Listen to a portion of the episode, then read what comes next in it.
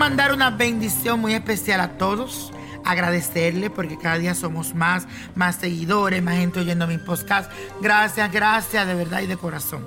Y llegó el ombligo de semana cargado de la fuerte influencia de la luna que está formando un semisectil con el planeta Neptuno. Esto significa que estará muy productivo en todo lo que hagas en este día.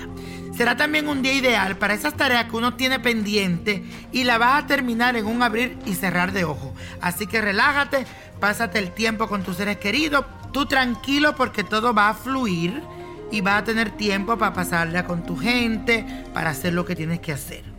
Quiero que te llenes de buena energía, que te liberes del estrés. Hoy es un día, vuelvo y te repito, para hacer lo que tienes que hacer y también compartir con tu gente. Y la afirmación de hoy dice así, soy un ser productivo y eficiente. Soy un ser productivo y eficiente. Y la carta de esta semana viene de parte de Balbina, que me escribe a través de mi cuenta de Instagram.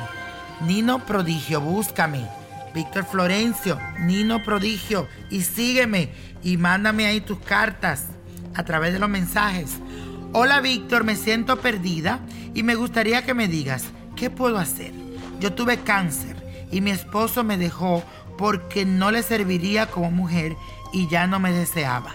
Yo ya no soy la misma, niño prodigio. Perdí mucho peso y cada día estoy más flaca. Nadie se fija en mí o así lo veo y lo siento. Me deprimo mucho, lloro a escondida para que mis hijos no me vean. Ojalá y me conteste y haga algo por mí. Te lo agradecería mucho y con todo mi corazón.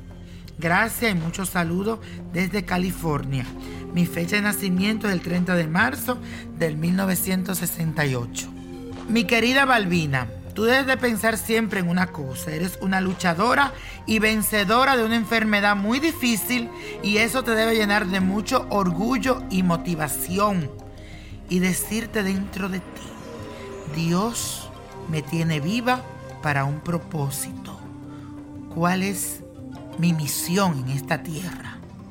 Eso lo escribí yo en mi libro La magia del Let Go. Algo muy importante, mi misión. Aquí tirándote las cartas me muestran que hay mucho pesimismo a tu alrededor que proviene de ti misma, de tu interior.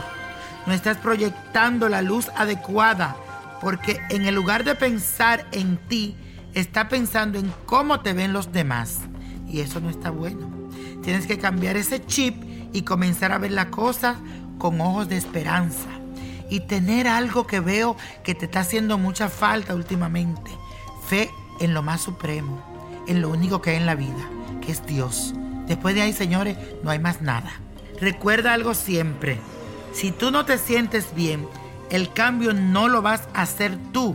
Tienes que hacerlo nacer en ti.